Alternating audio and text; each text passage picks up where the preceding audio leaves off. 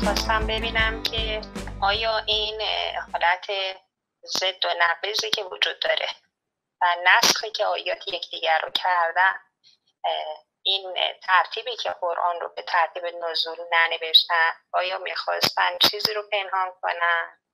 ممنون از فرصتی به من دادین. با تشکر بیکران بدرود. ممنون. سپاسگزارم. متشکر لطف دارید.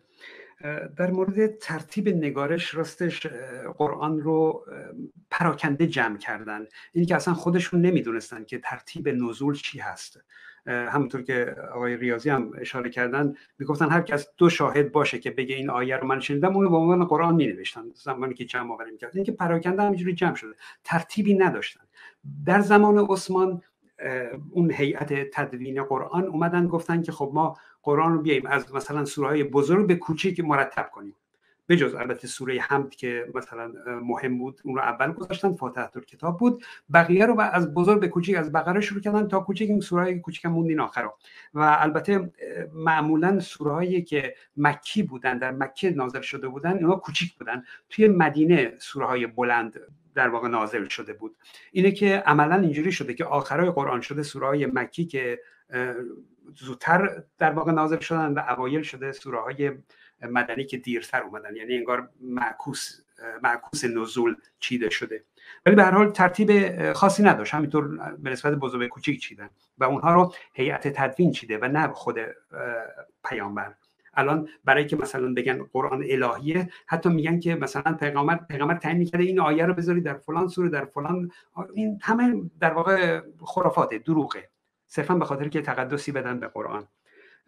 چیدنش همینجوری بوده هیچ الهی نبوده. میگم هیئت عثمان این کار کرده.